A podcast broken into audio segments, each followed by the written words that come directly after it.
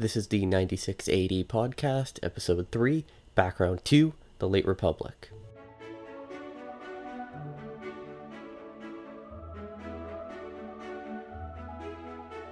In this episode, I'll take the Republic from its height following the Punic Wars to the stark division of classes and the rise of Gaius Marius in 100 BC. Up until now, the class struggles in the Republic have taken a back seat to the military exploits. But now that the Republic has extended itself over the Mediterranean, the class struggles will come to center stage. Last episode, I left you with Rome at something of a peak, though this was somewhat disingenuous. Carthage and Macedonia still need to be formally added to the empire, but for all intents and purposes, by 189, the entire Mediterranean, save Egypt, was under the control of Rome. In the late 180s BC, both Hannibal and Scipio would meet their ends, more or less bringing a close to the generations who fought in the Punic Wars. And now Rome was presenting to the world a generation of Romans who knew nothing but full victory for Rome, and had grown up with the riches and success that conquering the Mediterranean brought.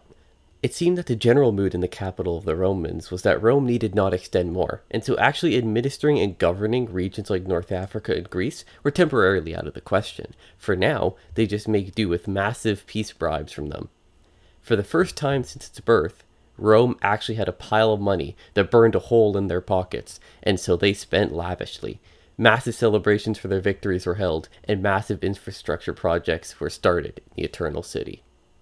The Greeks would not go down so easily, and for decades the city states that dotted the Greek lands would be continual thorns in the Roman side. Massive power bases in Greece rose up against the Romans in the 180s and 170s. The Romans were beaten in battle several times by at times guerrilla forces and at times full phalanxes.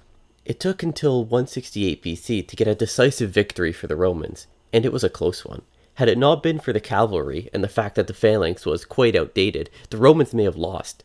The center of this anti Roman insolence was Corinth, and in 146 BC, the Romans won more decisive victories, eventually laying waste to the once great Greek city that could at times rival even Athens. Corinth wouldn't again be the center of power. The Greek independence movement died in the city of Corinth, and nearly all resistance immediately dissipated. Now let's roll back the clock a few years. Keep in mind that after the Battle of Zama, which concluded the Second Punic War in 202 BC, Carthage was not added into the Roman Empire. Carthage had been left independent, obviously paying large sums of money to Rome and giving up effectively all their territories.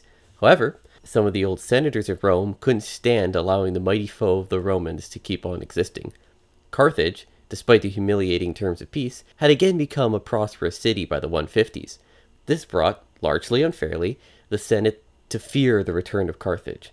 The aggressive arguments of specific senators in Rome eventually led to the Third Punic War, which was more or less a formality. Carthage surrendered by the time the Romans reached Sicily. The Romans, however, twisted into a massive rage by the senators back home, decided that no less than the destruction of the city and the relocation of its inhabitants would be acceptable terms. The heir of Scipio, Scipio Aemilianus, led the charge into the city in 146, the same year as the destruction of Corinth. The Carthaginian garrison, though hopelessly outclassed, fought street by street with every fiber of their being. But they were utterly defeated. The city was erased, leveled, and like Corinth, would never see the same heights again. Now Rome was literally in charge of the entire Mediterranean. They literally had administrative control over the entirety of the Mediterranean, save Egypt again. Now truly the Romans would look inwards. And when they did, they'd find the Republic collapsing. Several authors that I have read stated that the fall of the Republic has its roots in the destruction of Carthage and Corinth. They fell in 146 BC, and exactly a hundred years, Julius Caesar would win his civil war and become a single man in charge of Rome, exactly what the Republic was built to avoid. But that's a ways away. Let's first meet his predecessors. The Romans were rich beyond their wildest dreams. Expensive imports from all around the Mediterranean were brought to Rome, and Greek culture already started taking roots in the aristocrats. The first public baths were opened, which would become a staple of Roman life until the rise of Christianity. This period of economic explosion in Rome resulted in the rich aristocrats becoming even more rich. Massive amounts of land were being bought up, and the massive amounts of slaves from the conquered lands were brought in to till the fields and sow the seeds. In the prosperity that followed the fall of Corinth and Carthage, it was counterintuitively harder for normal citizens to rise up the social ladder. Large amounts of gold, slaves, and metals were being brought in from the provinces. However, the destruction of metropolitan cities would hamper the economies, and suddenly less money would be flowing in than expected. Enrichment for Rome was only found in tax collection, which only benefited those who collected the taxes, and the Senate, which collected the taxes, was the one who benefited. What actually occurred was sort of an economic crisis.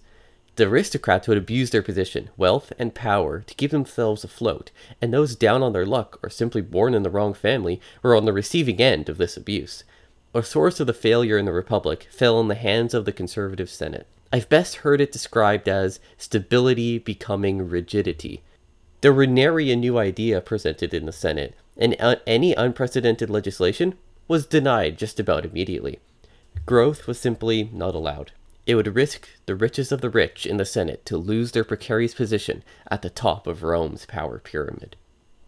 With conquest slowing down, the masses started to realize that they weren't benefiting from these campaigns, that they were fighting for an empire that gave nothing back. See, when they were at war, all the Romans had a common enemy. And this is a common trend that you'll see throughout history. If the people in charge managed to find a common enemy for the people, those in charge could get away with just about anything because no one was paying attention. But the moment it became quiet, the abuse that they caused would come to the front. The Romans realized that the nobility had taken advantage of them, since there was no longer the shiny distraction of Hannibal sitting outside Rome to make the masses forget that it's the Senate's fault that they're all broke. I'd like to mention that there's no political parties in Rome, and overwhelmingly, the prominent men of the state would sway in whatever direction would guarantee them the next step up the political ladder or financial gain. But it's around this time, the 130s BC, that we see sort of a party system developing, but people would jump from party to party all the time. The senators would be roughly divided into two teams that may not have had specific legislative agendas that they shared, they simply wanted to see the other side fail.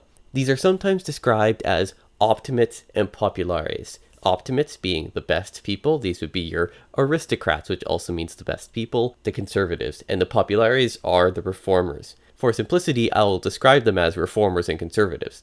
But do keep in mind that these were never official factions. In fact, nobody would ever stay fully in one side or the other. Pompey, Marius would jump from one to the other whenever the political landscape felt like it. Frequently, reformers would end up conservative later in their career, as some new radical position would define the new opposition. The conservatives wanted to keep Rome as it was, and the reformists represented the opposition. They wanted to change something. Usually, they wanted land reform, government reform, free and subsidized food, the normal things that citizens would want when they're being taken advantage of by the state. Until the end of the Republic, we will encounter eight men, in four pairs, that directly contributed to the end of the Republic. We could count a total of nine if we include Scipio Africanus, who has already been briefly discussed. The remainder of this episode, and the majority of the next two, will focus on these eight people. I understand the pitfalls of great man history, where if we focus solely on the individual men and women who defined an era, we lose out on all the history that happened around them. Since there were millions of others who were moving history forward as well, we need to consider their perspectives. I will, however, make a case for it, and for the sake of this podcast. Firstly, I enjoy it. I enjoy it because it provides a very simple narrative to follow, and it's fun to latch on to these characters and relate to them personally. And it makes it easy to jump into more complicated issues. If we understand a person, a character, like Julius Caesar or Tiberius and Gaius Gracchus, who we will soon meet, we can understand their motives, and so we don't have to appreciate hundreds of years of social history that led up to these ideas we can appreciate it through their lens, and this becomes a jumping point into the rest of the history. Additionally, it makes for simplicity in the podcast. Right now, I am trying to do a brief discussion of the history of Rome leading up to 68. I don't have time to spend on smaller issues. It's easy to present it in this way. It's easy to follow the narrative of these eight men, which come in four distinct pairs. We can follow the Gracchi, we can follow Sulla and Marius. We can follow Pompey and Caesar, and we can follow Octavian and Mark Antony. And since I enjoy it, I assume other people enjoy it as well. And I have proof of this. The proof comes from the ancient histories. The ancient histories that we have surviving are largely in this form. Suetonius's The Twelve Caesars are biographies of the first 12 emperors, 11 emperors, and Julius Caesar. This was the historical tradition that was followed through ancient Rome. We have authors like Livy, who would provide a normal narrative of history, but for the most part, we have people describing biographies. Biography was massive, and that's where we get most of our sources from. And so, to consider the most of our sources for a topic, we have to delve into biography. So, in the interest of making this podcast interesting, simple, and effective, and making easy use of ancient sources, I will be going through eight figures for the next hundred years of history. However, believe me, once we get to the Flavians and the Antonines, and we have the time to delve into smaller topics, I will. So, to reasonably sift through all this history in the next 20 or so minutes, we'll tackle the end of the Republic through a couple themes and trends, and we'll follow those themes and trends through the people that spearheaded them. Let's delve into the first of the men that helped kill the Republic dead. Now, for the first ones, were the two that didn't kill the Republic. In short, the careers of Tiberius and Gaius Gracchus simply showed the weaknesses in the Republic and created a mold for future Caesars to fill in. So I'm not blaming the Gracchi for the end of the Republic. They didn't kill it. They aren't Julius Caesar.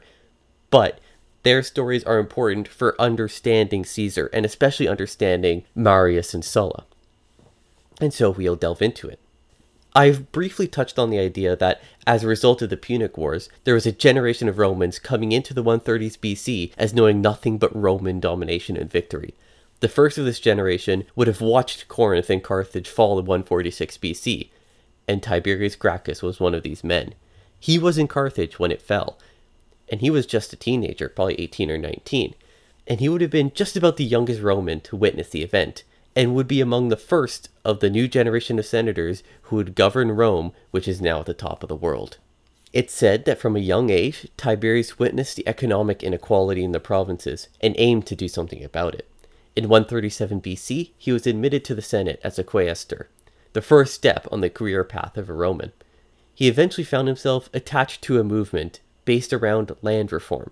I've touched on this earlier, but I'll elaborate now. Rich landowners were buying up and not always giving the sellers an option, farmland from native Italians. The abundance of slaves from the provinces would work these large plantations, make the aristocratic, occasionally senatorial, man rich beyond his belief, while the poorer Italian farmers are broke and homeless, and no doubt would be seeking out the big cities for work, since that was the only place they could go.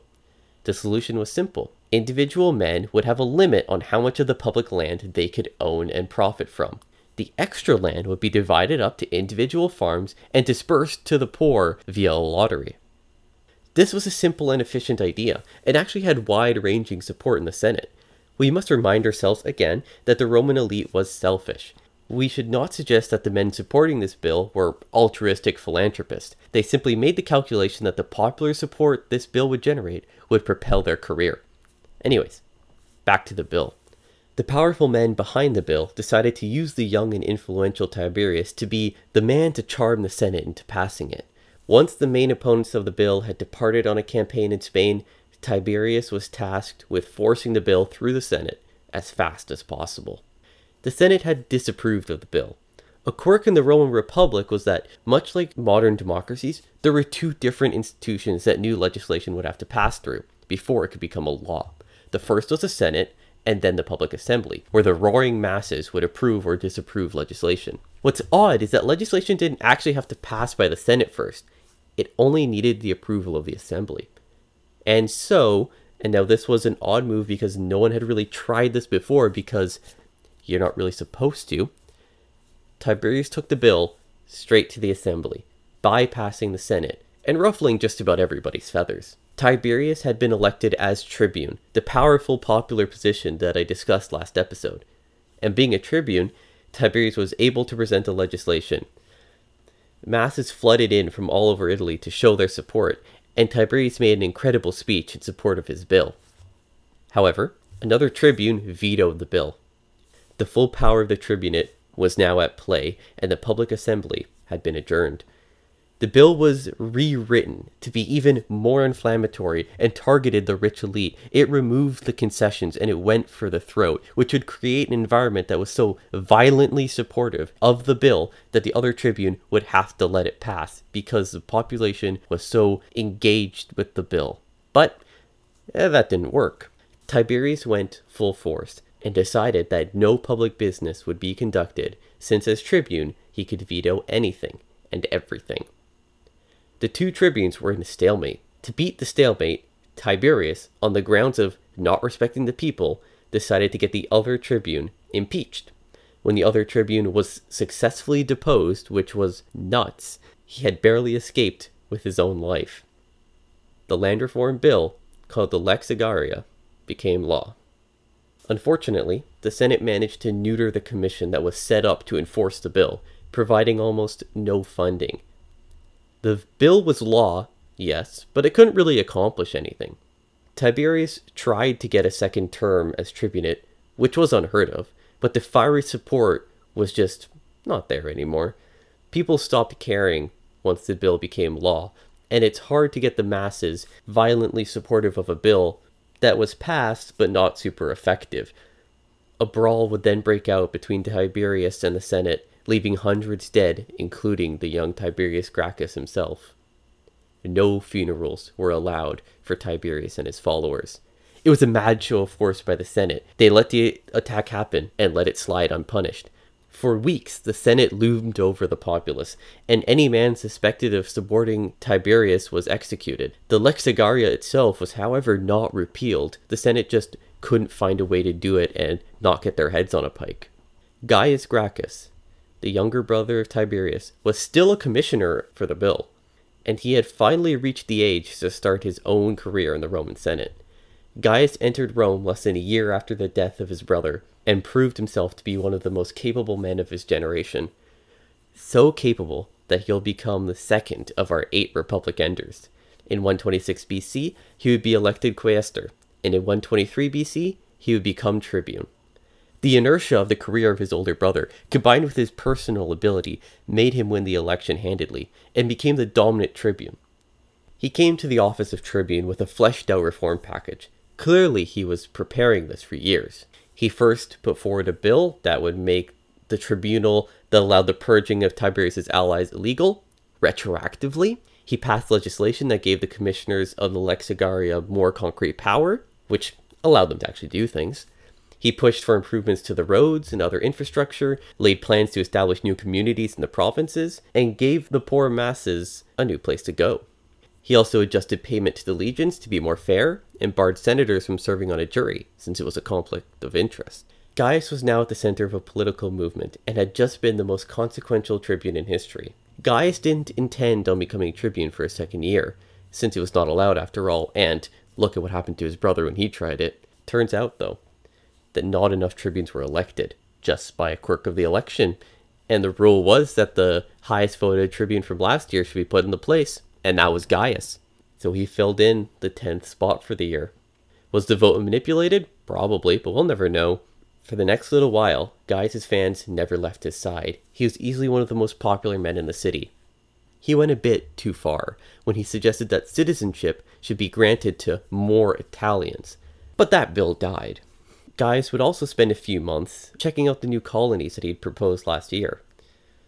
But while he was gone, and since he also had made a few miscalculations in the legislation of this year, the support for him was slowly petering out. Once he left for a few months, the senators back home went on a flurry trying to drum up support for this and that to get attention away from him. And when he came back, no one was really interested anymore. Gaius attempted to get a third term as tribune, but the overwhelming accusations of voter fraud caused the consuls to throw him out of the election. Brawls and confrontations in the days after the election ended with his death. The Gracchi were gone, but the reforms had stuck around, and a new generation of Romans grew up in their wake. The Gracchi created a movement. Land reform, free grain allotment, anti corruption, many others became the foundation of the Populares movement that would define the next century. One of the young aristocrats of the Gracchi generation was Gaius Marius. Marius was a new man, meaning that his family had not yet produced a senator. It was exceptional for a new family to reach senatorial status, and it was even more so for a first generation senator to become actually successful, to become consul. The clique nature of the Senate prevented newcomers, and the conservative Senate didn't want anyone from the lower rungs to get into their elite club. Marius would overcome this because of his sheer ability and become the third of the eight Republic enders. Marius used connections with powerful senatorial families to kickstart his early career, and in 122 BC, he was a quaestor, and it was admitted to the Senate. He had spent many years in the military, fighting with distinction in Spain and Gaul, which eventually propelled him to the tribunate in 119 BC. He failed to reach the aedileship, but managed to become praetor, one of the senior magistrates, and was able to govern provinces and lead armies. In 116 BC, Marius barely survived accusations of tampering with votes, but regardless, had successfully become praetor. However, this was very controversial. After his term serving in the courts of Rome, he was appointed to govern Spain. He won some minor battles and profited off of the mines. He returned to Rome in 113 extremely rich and somewhat successful. Back in Rome, Marius secured a connection with a senatorial family. He married the young daughter of this particular family, who, despite being very aristocratic, had not had much success recently in the Senate. The marriage was then mutually beneficial. The senatorial family would gain from Marius' success and riches, while Marius would gain from the status of the family. The family was the Julii. Yes, the Julii in Gaius Julius Caesar. Marius served another year in the legions, leading one of them himself. He would see much success, and his personal ability and generosity would endear his soldiers to him. Marius eventually got himself elected as consul, and he was sent back to take control of the entire army that he had once been a subordinate of. It was nearly impossible for Marius to win the consulship as a new man, but with years of planning, and probably lots of voting fraud, he made it happen. Now, let's step aside a bit from Marius and talk about the army.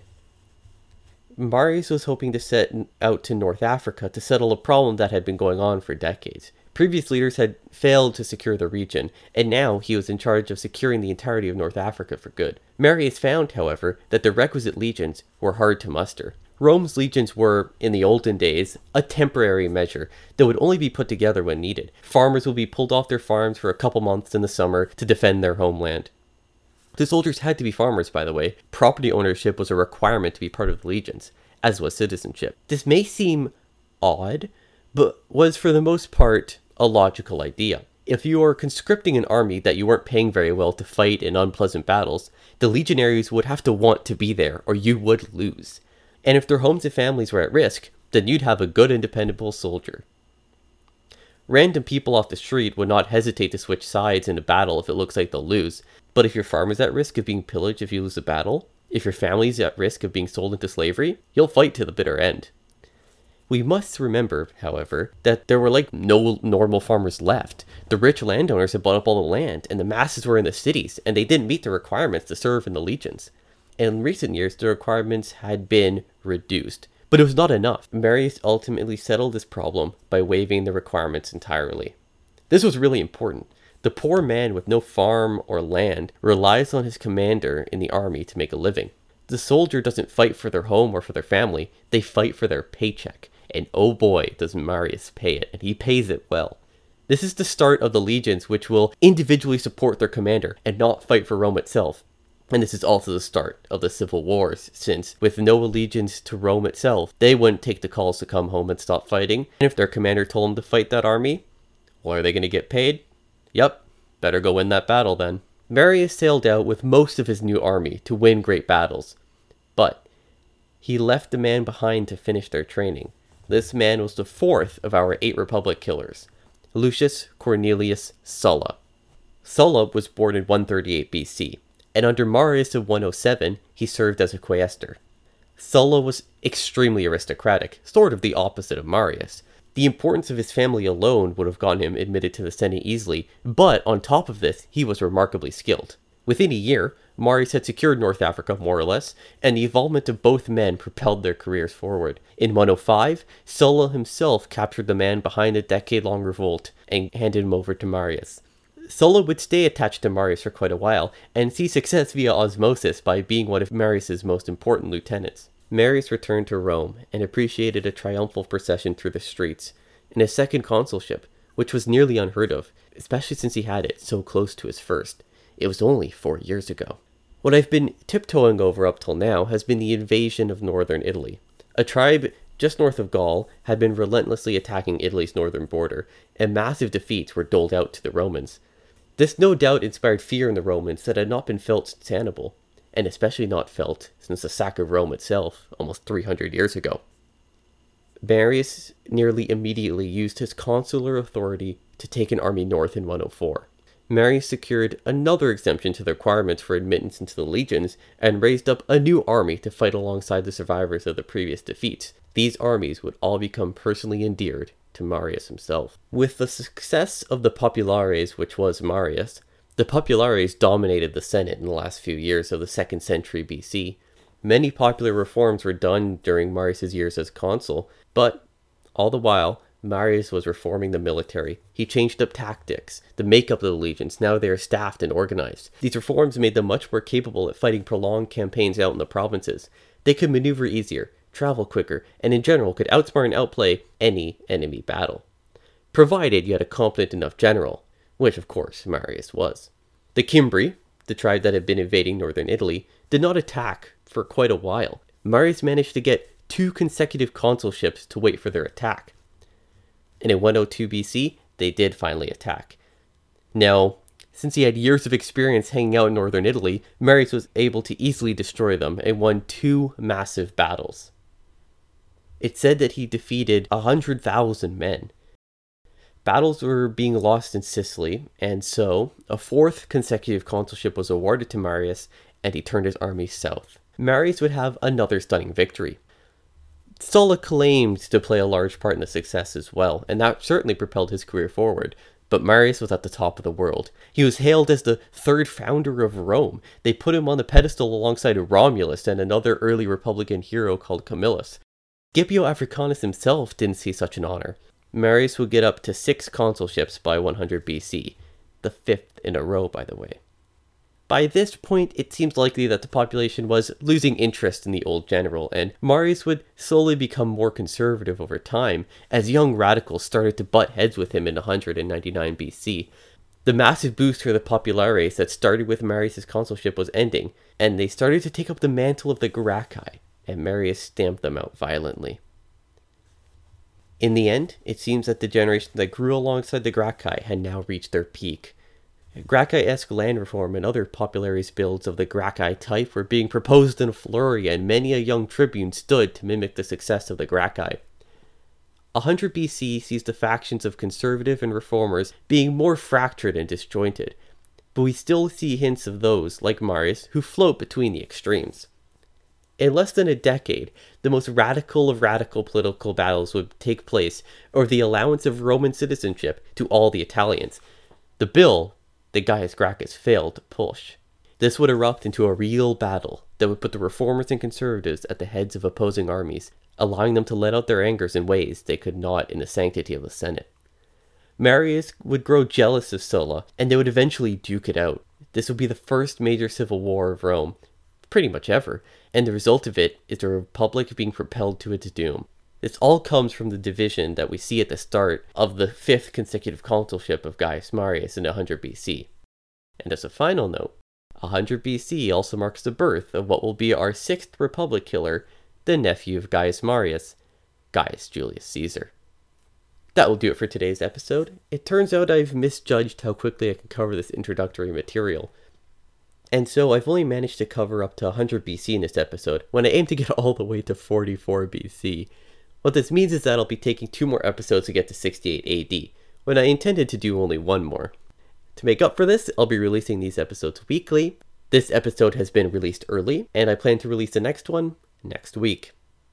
If you want to ask me questions or leave suggestions for the podcast, head on over to my de facto website, the 96AD subreddit. Just head over to reddit.com slash r slash 96AD. You can also find the link in the podcast description. I will be posting updates about the podcast there, and I will respond to anybody who posts. Feel free to DM me there as well, and I'm willing to post my sources there if anybody's interested. Another thing you'll find on the subreddit is a PayPal donate button. This is not required or expected. This podcast will remain free, and I don't aim to profit.